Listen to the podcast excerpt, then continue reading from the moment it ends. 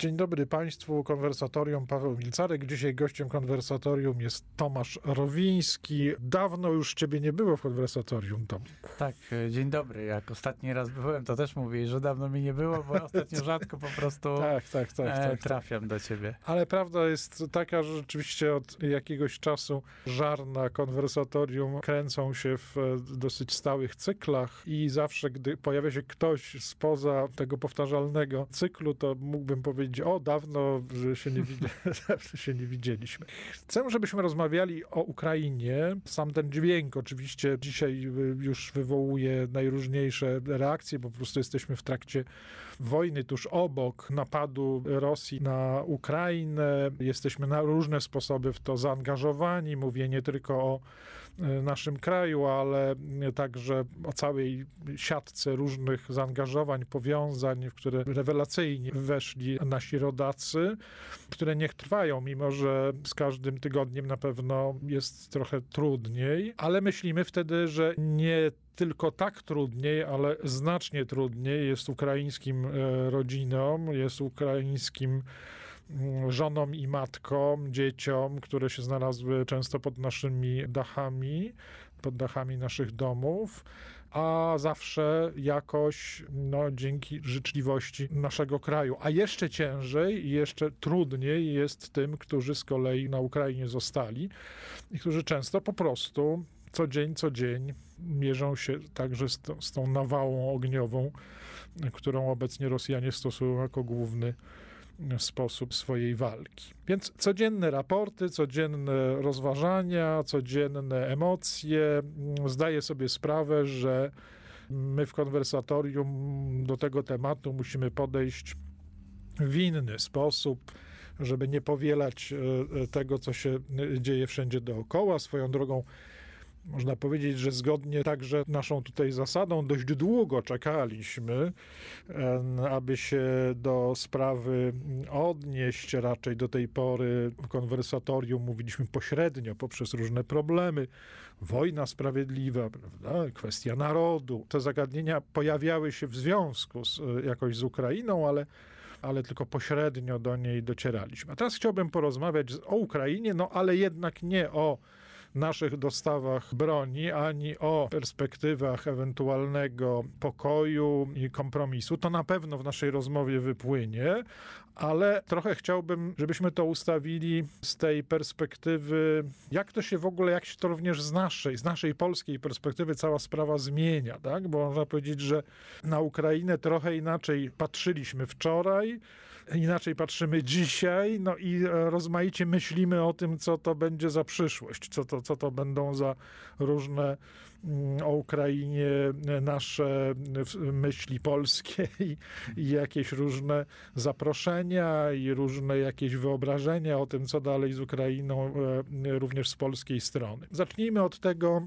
podsumowania tej przeszłości, która w jakimś sensie no, nie zniknęła, ale jakby została wyciszona mocnymi mhm. wydarzeniami, to można powiedzieć tak, że nie mówię o tym, co się działo dosłownie przed 24 lutego, ale raczej bym powiedział, co się działo tam dziesiątki lat temu, tak, co jakoś trwa w pamięci, co nawet od 2014 roku też tak szybko się nie milkło. Mianowicie, no to mocno dwuznaczne, trudne dziedzictwo w naszych e, relacjach relacjach, o którym nie zapominajmy, bo ono wbrew temu, że dzisiaj mówimy, myślimy o czymś zupełnie innym, no to ono gdzieś tam istnieje, na pewno ulega przetworzeniu w tych dniach, ale gdzieś te problemy wszystkie istnieją. To jest ta cała dwuznaczność, w której z jednej strony Ukraina jest jednym z tych narodów, który tych młodych narodów, bo ona ma bardzo długą historię jako Ruś, ale krótką historię jako nowoczesny naród, o której my zawsze, Polacy, powinniśmy pamiętać, że to jest jeden z tych narodów, który, żeby niejako wybić się na swoją niepodległość, żeby nawet w swoich elitach zacząć myśleć o sobie jako jako jakiejś całości, no to musiał się odnieść do historii Rzeczpospolitej i do nas trochę jak do kolonisty, jak do byłego państwa, które no nie miało dosłownie kolonii, tak, ale miało ten wymiar takiego imperium. No i na różne sposoby to generowało, generuje konflikty, o których nieraz w różny sposób mówiliśmy. To z jednej strony. Z drugiej strony ten naród, w odróżnieniu na przykład od Litwinów, nie miał szansy w dwudziestoleciu międzywojennym na mimo te wszystkie różne albo z naszej strony starania, albo z ich strony wysiłki, nie, nigdy nie miał szansy zaistnieć niepodlegle, prawda? Nie było rządów, tak jak był rząd w Kownie litewski, który patrzył źle na Polskę, tak jak Polska trochę na Litwę, to nie było żadnego rządu w Kijowie, ani nawet gdzieś indziej, prawda? Tylko była podzielona społeczność, podzielony kraj, Ukraińcy w Polsce, siedzący, działacze ukraińscy siedzący w Berezie, razem z polskimi narodowcami, nieraz e, obciążeni rozmaitymi rzeczywistymi aktami też gwałtu, e, a z drugiej strony też atakowani i prześladowani także w różnych województwach Rzeczpospolitej rozmaicie się tym, z tym działo. To jest przeszłość. Wielkie podsumowanie II wojny światowej, ukraińska armia powstańcza, jej e, rozmaite działania, Wołyń, rzeź wołyńska, wszystko to wyświetla się w polskiej wyobraźni, także tymi obrazami filmu, który przeszedł, przez, przez który przeszła polska widownia.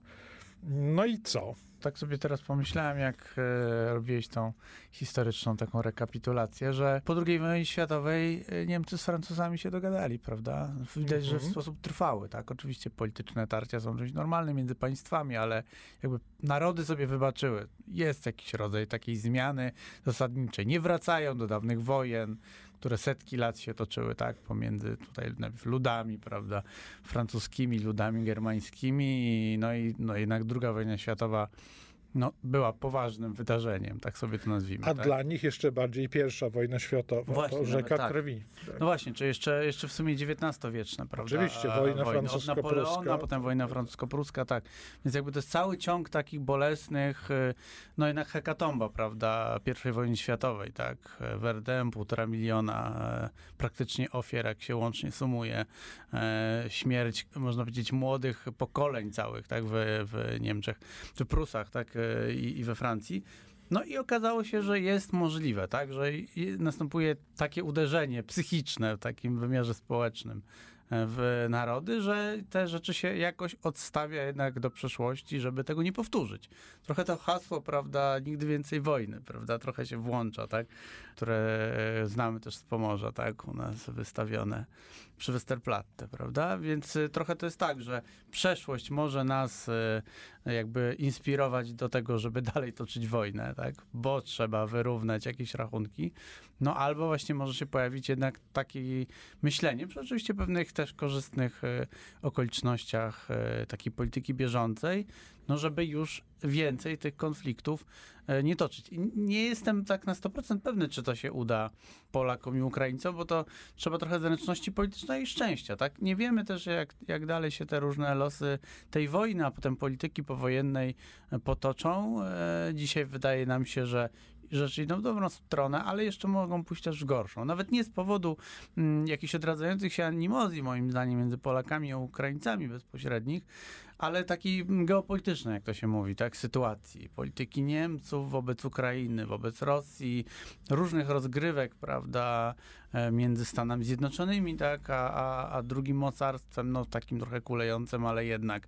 E, więc jakby możemy być znowu wstawieni w jakieś takie młyny, które nie będą jednak sprzyjały trwałości tego sojuszu, bo też o tym tak naprawdę mówimy, że pewna pomoc Polski dla Ukrainy w takiej czy w innej formie powinna się w naszym interesie przerodzić w rodzaj sojuszu między państwami. Tak, już tutaj w ramach tego pomostu, jak to się mówi, bałtycko-czarnomorskiego, tak? czyli dawnej, dawnej Rzeczpospolitej, gdzie wyodrębniły się no, narody, te, które teraz tu żyją, Polacy, Litwini, Białorusini, Ukraińcy, no jeszcze można być o Łotyszach, tak, Estończycy już trochę dalej, ale jednak także, tak, też południe, prawda, Mołdawia, Rumunia, to wszystko jest jakby ta sama historyczna no, przestrzeń, która ciągle jest poddawana takim presjom. Takie kamienie historii ciągle tutaj się ucierają.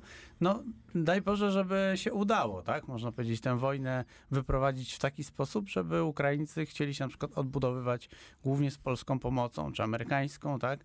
A nie na przykład, e, no nie, nie zostali zmuszeni do jakiejś takiej rozgrywki, odwrócenia się od Polaków, na przykład na korzyść Niemców, którzy im teraz, jak wiemy, średnio pomagają. No tak, mówisz tutaj o takim dziwnym, ale realnym mechanizmie, że z jednej strony jak się y, jest z kimś blisko, tak jak my geograficznie, na przykład z, z Ukrainą, to stoimy jakby oko w oko, ale, ale prawdę mówiąc, y, w polityce i w układach politycznych rzadko rozmawia się, nawet będąc blisko, oko w oko, a bardzo często rozmawia się poprzez jakby lustro kogoś innego, patrząc wspólnie w, gdzieś w, w czyjś inny obraz. I tutaj oczywiście ten kontekst rosyjski dla nas e, okazał się w tej chwili, w tych dniach, e, w znacznym stopniu katalizatorem zbliżenia, bo to oczywiście z jednej strony działa ten zwykły, prosty mechanizm, że kto jest w biedzie i w trudności, no to nie ogląda się nawet, tylko cieszy się z tego, kto mu przynosi pomoc. Tak się składa, że to Polska jest jednym z e, najszybciej reagujących swoją drogą właśnie z powodu także położenia geograficznego najwięcej mogących tak, zro zrobić w tej chwili dla Ukrainy. Staliśmy się naturalnie rzecznikiem rozmaitych ukraińskich spraw, ale to się wszystko dzieje dlatego, że i my jesteśmy zaniepokojeni agresją i imperializmem rosyjskim, więc trochę tak patrzymy na Ukraińców jak na samych siebie zagrożonych przez Rosję. To jest taka wspólnota, wspólnota zagrożenia. To jest pierwszy moment, ale pewnie za chwilę porozmawiamy też o tym, że można z takiego doświadczenia chwili pójść dalej, głębiej i zapytać jakąś głębszą e, wspólnotę, głębsze możliwości. No trochę tak, jak ty mówiłeś przed chwilą o tym porozumieniu, tak, o tej, o tej, o tej jakiejś zmianie sytuacji na linii Francja-Niemcy, od lat 50 praktycznie od czasu tych pierwszych porozumień gospodarczych i tak dalej, które rozpoczęły, utworzyły właśnie to jądro e, dla rozwoju późniejszego Unii, Unii Europejskiej. Ale wcześniej rzeczywiście istnieje poza tym dziedzictwem XIX-wiecznym i XX-wiecznym tych, tych, tych rzeźb e, e, albo upokorzenia, bo to są te dwie rzeczy. W I wojnie światowej obie strony przeżyły rzeź wojenną, a Niemcy doznały potężnego ze strony Francji upokorzenia. Z drugiej strony w XIX wieku i potem w II wojnie światowej Francja doznawała upokorzenia ze, ze strony Niemiec, więc to są oczywiście bolesne i trudne e, wspomnienia. Z drugiej strony jest głębiej bardzo istotne wspólne dziedzictwo. Oni je odnaleźli.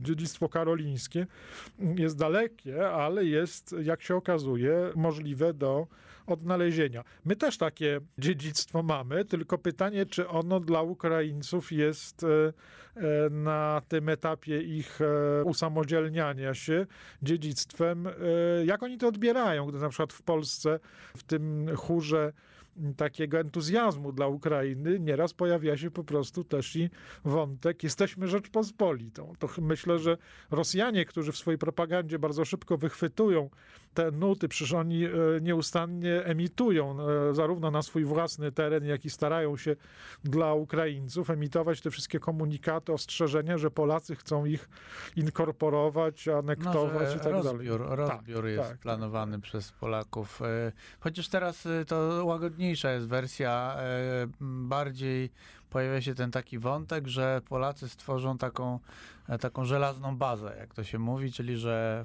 będą wojska interwencyjne na zachodzie po prostu Ukrainy, ale głównie po to, żeby Ukraińcy mogli przesunąć swoje wojska dalej na wschód, no to raczej wynika z tego, że Rosjanie no, modelują tą swoją propagandę od tego, jak akurat jest im potrzebne, tak? Nie idzie im za bardzo na wschodzie, no to, to jakby wytwarzają taki rodzaj zagrożenia, też wrażenie zagrożenia ukraińskiego, tak? Dla nich.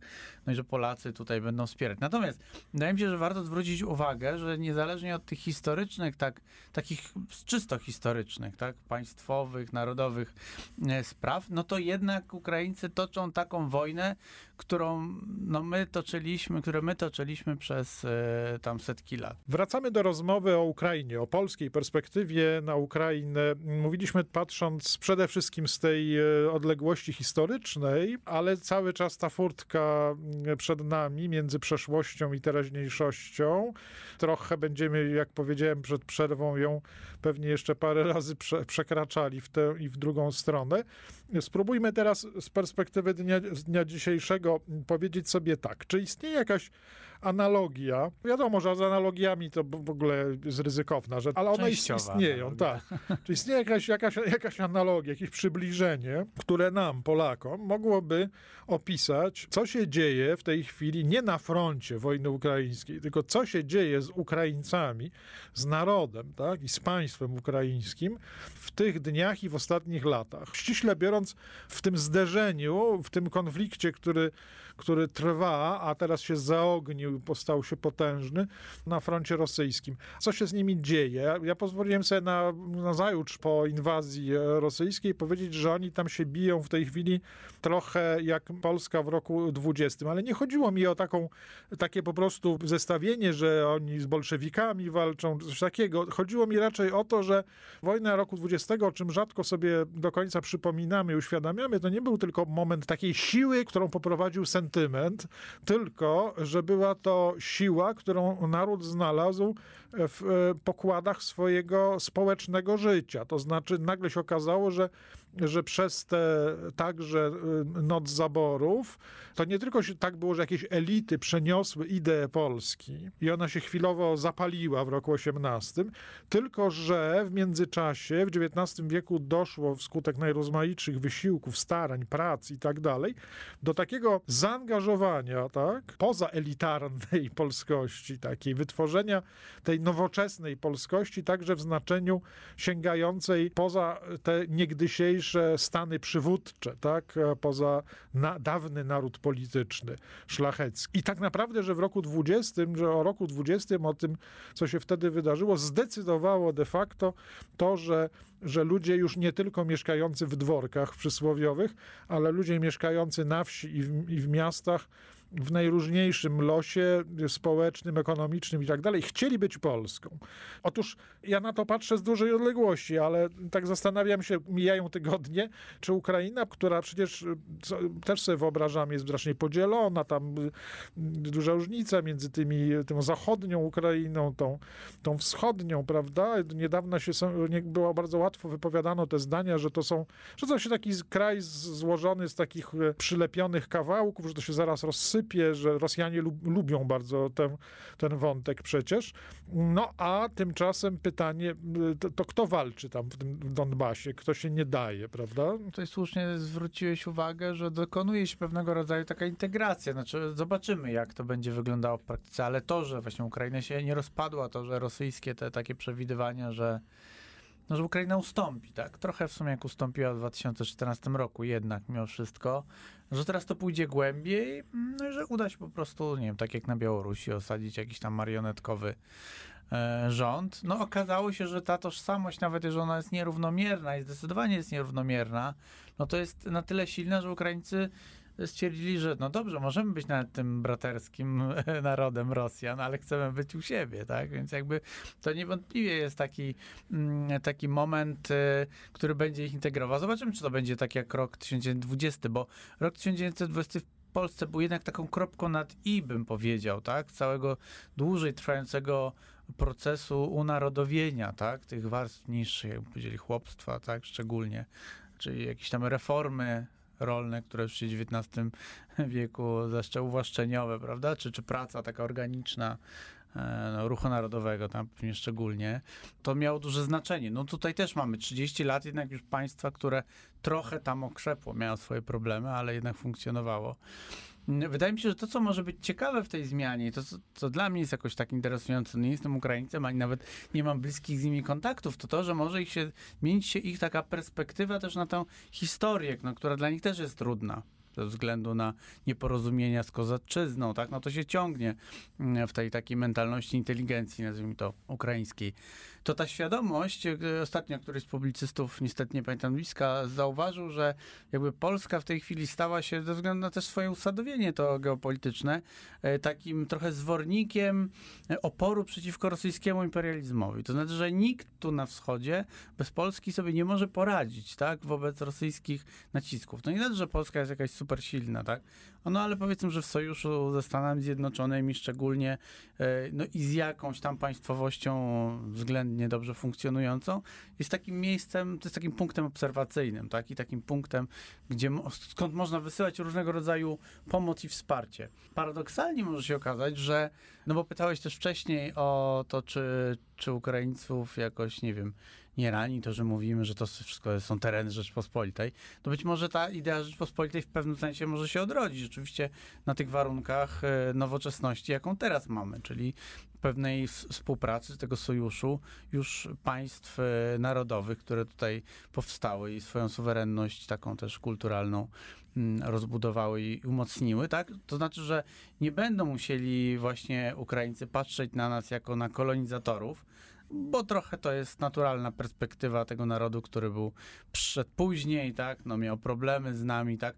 Polska miała swoje problemy, które powodowały, że nie mogliśmy sobie poradzić, tak, z tym, żeby dobrze e, sprawy z kozakami poukładać, ale to, że teraz współpracujemy, no i to w tak drastycznym momencie, jakim jest wojna de facto, może spowodować, że jakby ten, ta Europa centralna mm, trochę sobie przypomni o sensowności Rzeczpospolitej. No bo oczywiście są takie nurty myślenia, że niedobrze w ogóle, że Polska się z Litwą połączyła, bo wdała się we wszystkie wschodnie awantury. Ale z drugiej strony teraz widzimy, że te awantury, no niestety są jakąś taką przypadłością pogranicza z Rosją i, i ze wschodem, tak? E, I że, że, że prawdopodobnie no w tej chwili jest taka szansa, na to, żeby przypomnieć sobie o tych dobrych elementach pierwszej Rzeczpospolitej, tej w sumie takiej e, republiki wielu e, jakoś tam narodów i to, że ona stanowiła taki realny bufor, tak, dla spokojnego życia w tej części Europy bardzo długo. No granice się przesuwały, odsuwały, no ale jak to się mówi, do tego Smoleńska gdzieś tam Rosja była zatrzymywana, co dawało pokój. No, widzimy, że teraz znów o ten pokój trzeba zabiegać i to już jest taka zupełnie nasza sprawa, czy naprawdę chcemy, nawet jak będziemy mieli sześć dywizji, co jest zapowiedziane, co jest oczywiście znaczną siłą, chcemy mieć rosyjskie czołgi, też y, tam Rzeszowa, prawda, Przemyśla, no czy wystarczy, że są w Kaliningradzie? Już zresztą nie ma, bo wszyscy pojechali na wojnę. Również wojska rosyjskie z Kaliningradu już są w większości nieżywe, niestety, znaczy dla nich y, w Donbasie. Więc jakby i my sobie możemy uświadomić e, na nowo chyba potrzebę polityki wschodniej, która nie była chyba za dobra w III Rzeczpospolitej, ale też te państwa dawnej Rzeczpospolitej, te powiedzmy mniejsze narody mogą sobie e, jakby przypomnieć nie tylko to, co było trudne tak, e, w tej historii, ale to, co zyskiwały dzięki temu sojuszowi z Polską. Także, także to jest rzeczywiście bardzo ciekawe, ale trochę gdybamy, tak, bo, no, bo nie, nie, nie, tak, nie, nie tak, wiemy, tak, jak tak. będzie. Jak mówię, dużo szczęścia i zręczności potrzeba politycznej, żeby, żeby to się dobrze ułożyło. Przed 24 lutego nieraz się mówiło, e, trochę utyskując nad z jednej strony kierunkiem postępowania Ukraińców, z drugiej strony też nad naszymi różnymi roz, rozpoznaniami e, dotyczącymi najnowszych e, dziejów. Mówiło się, że Ukraina może wybrać ze swojego panteonu bohaterów albo dziedzictwo UPA, które dla nas jest szalenie trudne, albo dziedzictwo Bandery po prostu, bo też oczywiście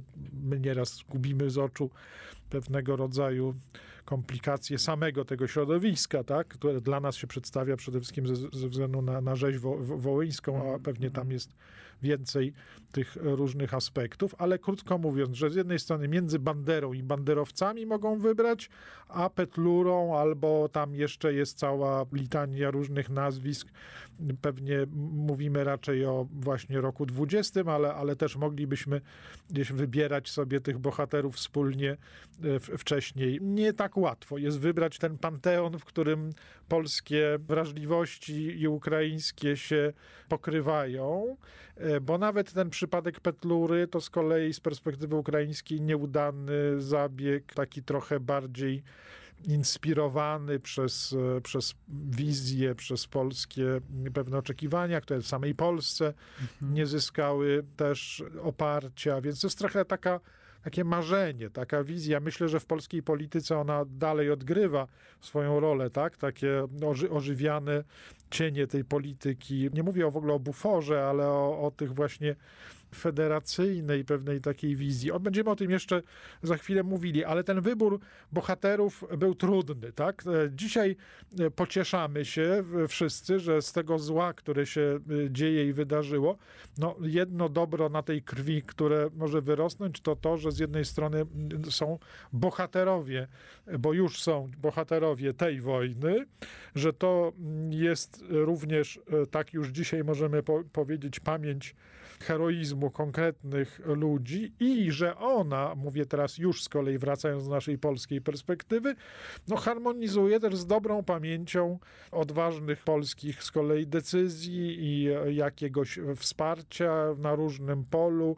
Na pewno też, o czym dzisiaj jeszcze nie mówimy i nie będziemy tego podsumowywali, jest na pewno też po prostu także i dziedzictwo braterstwa walki, braterstwa broni już, już, już również w tej chwili, więc więc tak jak my wspominamy o Ukraińcach walczących w roku 20 po stronie Rzeczpospolitej, tak pewnie Ukraińcy będą już mogli także mówić o polskich bohaterach, którzy walczyli z nimi w tej wojnie. To jest fundament bardzo świeżej historii, jeszcze nie wyschniętej e, krwi dla historii narodów to są ważne punkty odniesienia, aczkolwiek, tak jak mówiłeś w pierwszej części naszej rozmowy, jasne, że to może być, politycznie może być albo potwierdzone, albo przekreślone tym, co się wydarzy w ramach odbudowy, w ramach, w ramach jakiegoś powojennego, miejmy nadzieję, pokojowego ładu niepodległej Ukrainy, która albo może znowu przypomnieć sobie o szlakach polityki e,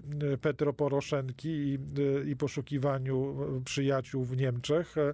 W związku z tym zupełnie inne, także ożywione, a historyczne szlaki. Albo może właśnie w zwrotnicę się No to jest możliwe. Zwróćmy uwagę na taki zupełnie prosty historyczny fakt, jakby to powiedzieć, to znaczy rolę Związku Radzieckiego w II wojnie światowej, tak?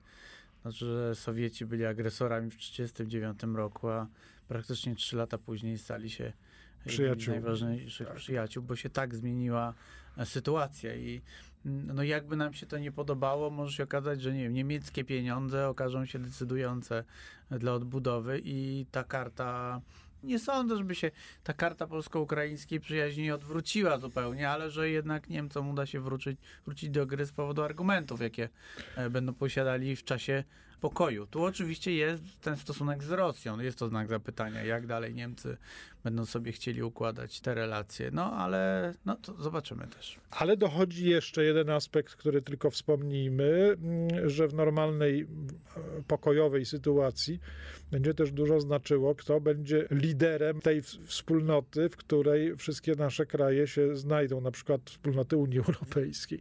Kto będzie wyznaczał jej standardy, kto będzie tym, który na polu społecznym, obyczajowym, cywilizacyjnym będzie atrakcyjny także dla Ukrainy, która będzie chciała przyjmować e, jakieś wzory, jakieś punkty odniesienia, czy Polska nie mówimy już o Węgrzech, bo one się znalazły zupełnie w dziwnej sytuacji, ale powiedzmy, czy Polska, która e, uchodzi za hamulcowego, tak, rozmaitych przemian obyczajowych, zmian e, rozmaitych symbolizowanych przez inne usytuowanie LGBT, politycznego homoseksualizmu i tak dalej, czy właśnie ci Niemcy tutaj świetnie pasują, którzy E, są e, w jakimś sensie liderami tej, e, tej zmiany, tej nowej ideologii. To zostawmy na boku, ale ale to jest też przecież rzecz, która w tej chwili e, zniknęła, bo wojna, bo wojna, ale, ale, ale potem będzie pytanie, jakim społeczeństwem, jakim państwem Ukraińcy będą chcieli być. Wracamy do rozmowy o Ukrainie.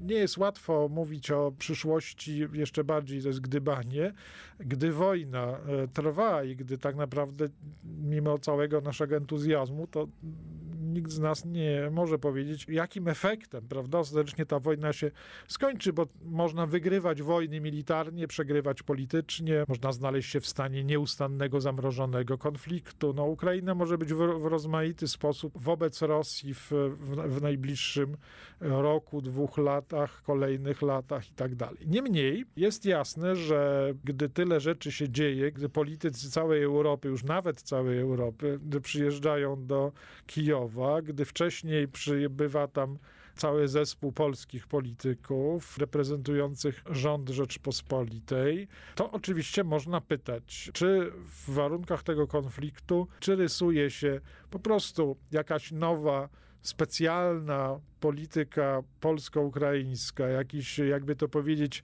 splendid relation, takie specjalne relacje między Polską i Ukrainą. Pozwólmy sobie na fantazjowanie takie trochę jak kiedyś historycznie dziwnie połączone Stany Zjednoczone i Wielka Brytania. W pewnym momencie pojawiły się jako kraje, które, które mają swoje własne relacje. Czy my w taką historię, czy ku takiej historii idziemy, czy w stronę jakiegoś szerszego porozumienia przechodzącego jakby pasem przez środkową Europę, co jest chyba szalenie trudne, biorąc pod uwagę, tylko wojna się skończy, rozbieżne rozmaite interesy tych krajów, czy mówimy o grze na przebudowę Unii Europejskiej. Specjaliści, którzy dzisiaj o tym dyskutują, mówią, że na przykład polityka polska nie jest w stanie unieść równocześnie zadania bycia pilotem dla Ukrainy, e, wprowadzającym ją do Unii Europejskiej, a równocześnie budowania jakiegoś własnego mm, ogniwa mocy, że tak powiem, w tej strefie Europy. No, mnie się wydaje, że Ukraina nie będzie wprowadzona jednak do Unii Europejskiej. To znaczy, że to jest e, no, rodzaj takiego politycznego PR-u, to co w tej chwili się dzieje. No dlatego, że nawet przy takim założeniu, że Kijów czy w ogóle Ukraińcy byliby poruszani takim dużym entuzjazmem, tak, i wchodząc do Unii Europejskiej raczej chcieliby się bratać niż wchodzić w no, te konflikty, które wspólnotę europejską rozrywają. No trochę jak Polska, tak? Taka jednak sielankowa wizja po prostu azylu, że wreszcie się tak oni wyrywają ze wschodu, idą na zachód, uciekają w ten sposób instytucjonalnie od wojny też w pewnym sensie. No to w dłuższej perspektywie na pewno nastąpiłoby takie przesunięcie, no jak w wannie woda, tak? Że po prostu siłą rzeczy no, jest poszukiwanie takiego horyzontu, więc jakby te siły by w stronę wschodu przepłynęły. Ja nie wiem, czy to jest rzeczywiście e, główny cel, który powinna sobie polska polityka stawiać. Mam raczej wrażenie, że to też są pewne zastrzeżenia, że raczej powinniśmy skorzystać też z dobrej takiej pas e, w relacjach z Amerykanami i e, stworzyć, e, dać większy tutaj nacisk na sojusz militarny tak, w naszej części Europy. Nie, że poza NATO, tylko że w ramach NATO tak zwane to rozbudowanie czy wzmocnienie wschodniej flanki, jeżeli Szwedzi i Finowie by też dołączyli do, do NATO, to tu po prostu zasie, za, zacieśnianie tej współpracy militarnej i wciąganie w to Ukrainy, a zatem no też jakby wsparcie dla, dla naszych przedsiębiorców, gospodarki. Już widać, że te, te procesy różne zakupowe, o których nie chciałeś za bardzo mówić, ale trzeba o tym wspomnieć, dotyczące na razie y, uzbrojenia, no są inspirowane przez Amerykanów, tak? Bo to widać, że jest pewien łańcuszek zakupów. My z Koreańczykami, ale potrzebujemy to, żeby Ukraińcom sprzedać nasze haubice, które mają koreańskie podwozia. To są wszystko rzeczy, które są zaplanowane, tak? Więc, y, a Amerykanie, jak wiemy, przynajmniej póki demokraci rządzą, chcą, żeby ta wojna trwała. No, czy nam się to podoba, czy nie, to oni chcą osłabić Rosję jak najdłużej, jak najdłużej dawać Ukraińcom przynajmniej kroplówkę, która pozwala, która będzie pozwalała Rosjanu, Rosjan wypychać. No zobaczymy. Być może nawet właśnie wypychać, nie tylko stabilizować front, e, tak jak e, e, teraz to widzimy. Więc moim zdaniem większe szanse mamy w przyciąganiu tych państw dawnej Rzeczpospolitej, jak sobie powiedzieliśmy, na tym poziomie pewnego bezpieczeństwa. Pamiętajmy, że Pol Polacy Polacy bronią Łotwy de facto, tak? Polskie czołgi stoją na Łotwie. Rzadko o tym mówimy, ale my jesteśmy, bronimy tak naprawdę krajów nadbałtyckich, tak? Przed ewentualną rosyjską inwazją, gdyby taka miała miejsce, tak? Więc to jest taka, takie, taka przestrzeń, gdzie mamy więcej argumentów. Chociażby dlatego, że to jest trochę zabawne, ale nasza, e, jak się często mówi, słaba armia i tak jest najsilniejszą armią w regionie i e, właściwie mamy większe jakieś zdolności takie mobilizacyjne, czy, czy, czy mobilizacji, czy działania, interwencji niż na przykład nawet Niemcy, tak? Którzy są bogatym krajem, ale w dużej mierze roz, rozbrojonym. No teraz się to będzie też zmieniało. Ma to też swoje tam może dwuznaczne nawet e, perspektywy, no ale na, na razie nie. Więc rzeczywiście tutaj mamy pewną taką możliwość, żeby poprzez tę pomoc militarną, dlatego ona jest, wydaje mi się, tak ważna, budować te dobre relacje, no, które potem przełożą się, nawet jeżeli to będą nieformalne sojusze, no to przełożą się po prostu na dobre stosunki z tymi stolicami, które właśnie nie zawsze tę Warszawę lubią, tak? Z, tego, z tych historycznych względów. Czy to będzie Wilno, które bardzo zmieniło swoją politykę w stosunku do Polski, tak? Od tych czasów, kiedy rozbierano tory, prawda, do Morzejek, tak? Do, e, e, żeby Polacy nie mogli tam dostarczać e, ropy naftowej, do e, telefonów do Warszawy, czy, czy polskie czołgi nam pomogą, jeśli Rosjanie zaczną nam grozić, tak? No, czy to jest Mhm. niesamowita zmiana w ogóle perspektywy i ta wojna jakby zmienia cały ten. Tutaj rzeczywiście to jest realna przestrzeń polskiej polityki. Wydaje się, że w Unii Europejskiej to znacznie słabsze mamy tą pozycję z różnych powodów. Trochę z izolacjonizmu, można powiedzieć, naszej partii rządzącej, takiej polityki specyficznej, tak, w ramach Unii, no, a trochę po prostu ze słabości Polski. Więc e, ta długa perspektywa, na przykład tego ewentualnego, w co nie wierzę za bardzo, wejścia Ukrainy do Unii Europejskiej, też nie jest, wydaje mi się, takim narzędziem, że można by szybko przełożyć to wejście Ukrainy na jakieś polskie interesy, tak? To znaczy, to będzie długotrwały proces, zanim to państwo się oswoi w ogóle z byciem w tej rzeczywistości wielo, wielonarodowej, wielopaństwowej.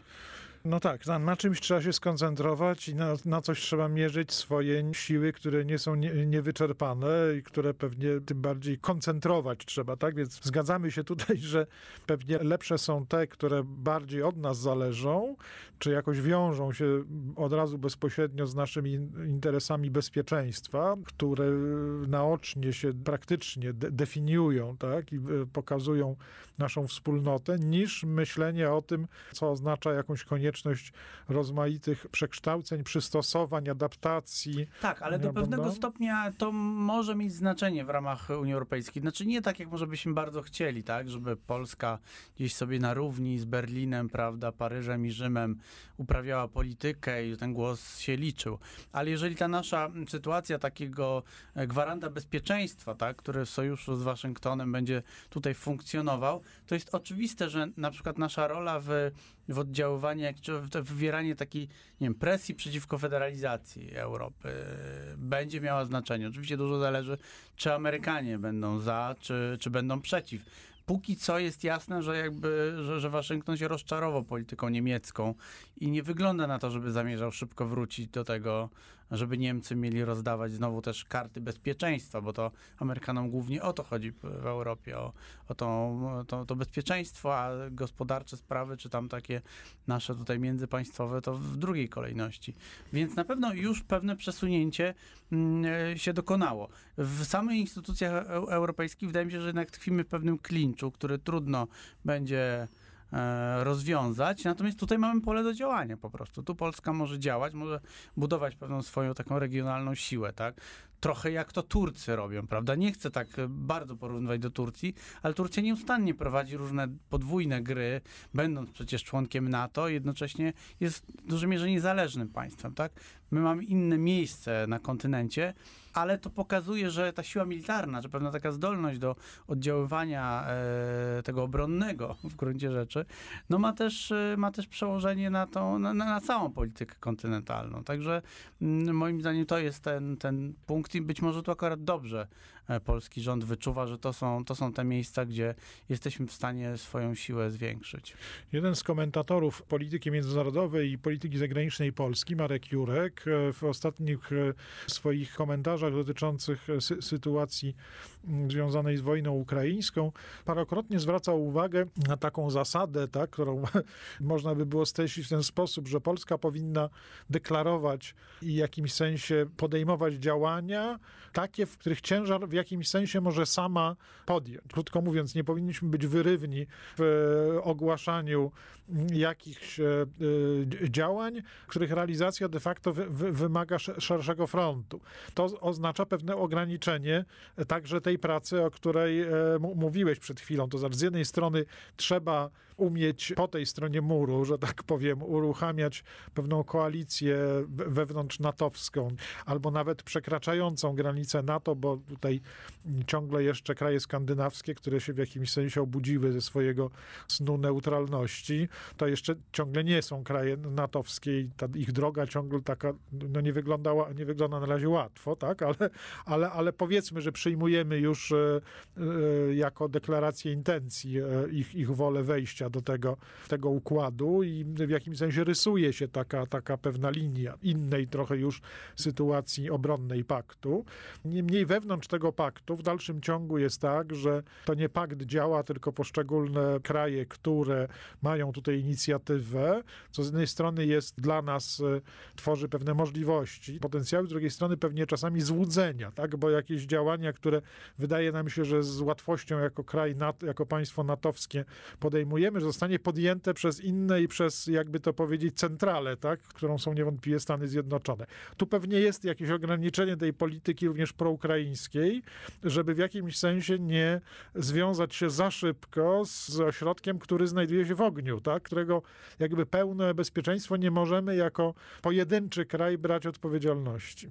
No tak, to, to na pewno. To taka zasada suwerenności, wydaje mi się, tak? Nie prawnej, tylko praktycznej. To znaczy, że należy podejmować działania, które są w zakresie zdolności, tak? I to jest ta, też y, oprócz samego działania, to świadomość właśnie swoich możliwości jest też częścią e, tak, suwerenności, jakiejś rodzaj takiej samoświadomości politycznej. Z drugiej strony widać, że te ruchy jak Amerykan Amerykanów są bardzo tak szeroko zakrojone, tak? To znaczy, że my też nie wiemy, na czym polegają rozmowy między polskim rządem amerykańskim.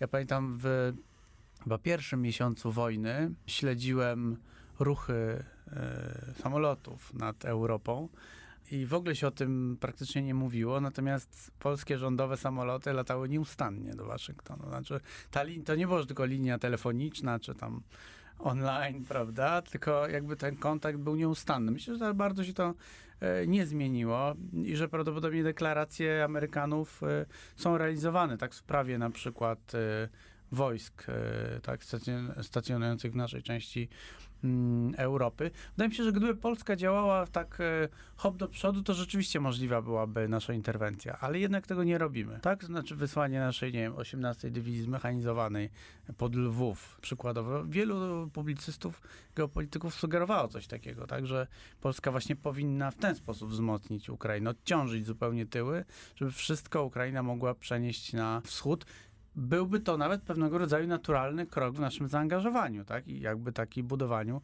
braterstwa. No jednak tego nie robimy. Wydaje mi się, że jakoś szczęśliwie mm, e, nasz rząd z jednej strony zachowuje inicjatywę, bo moim zdaniem ta inicjatywa jest zachowana. Chociażby jak się obserwuje właśnie te zakupowe, zbrojeniowe działania, no to niewątpliwie jesteśmy pierwsi, ale nie, nie sądzę, żebyśmy przekraczali jakąś taką granicę niebezpieczeństwa. Tak naprawdę pewnie te sprawy były rozważane, tak? Czy Polska nie powinna Ukrainie pomóc w taki bardziej aktywny sposób? No widocznie jednak podjęto decyzję, ale myślę, że to była jakoś tam wspólna decyzja natowska, bo jednak NATO zawsze jest tylko składową państw, do których, e, które do tego sojuszu należą. Te siły stricte natowskie są takie mizerne. Tak, tak. na ogół chodzi o potencjały więc, narodowe. Więc, więc dobrze jest o tym pamiętać, że, że to gdy byłaby interwencja, to Polacy by musieli prawdopodobnie jako pierwsi być na Ukrainie, tak jak, jak wspomniałem, bronią Łotwy i Litwy i Estonii, prawda? Więc, więc, więc myślę, że nie ma jakiegoś takiego szaleństwa. Jest to rodzaj takiego radykalizmu, bym powiedział, ale w bezpiecznych, dosyć jednak roztropnych granicach. Być może to, co jeszcze wcześniej mówiliśmy, że mm, rosyjska propaganda taki ten wątek podnosi polskiej interwencji, być może e, wskazuje, że Rosjanom byłoby to jakoś na rękę. Tym bardziej ta ostrożność jest zrozumiała. Ja nie mam takiego poczucia, żeby Polska jakoś niebezpiecznie się zachowywała w stosunku do Ukrainy. Takimi jesteśmy prymusami, bo to jest, e, jest tam to na rękę, to jest nasz interes, ale takimi no jednak stonowanymi, którzy zachowują du dużo umiaru i, i, i roztropności. Tak, tak, tak to oceniam w tej chwili. Dziękuję Ci za rozmowę. Myślę, że Państwo muszą się jakoś teraz wewnętrznie odnieść do tego, że jesteśmy stonowanymi prymusami. Mnie to bardzo pasuje, odpowiada. Dziękujemy z Tomaszem Rowińskim Państwu za uwagę. Życzę Państwu dobrej niedzieli. Do usłyszenia.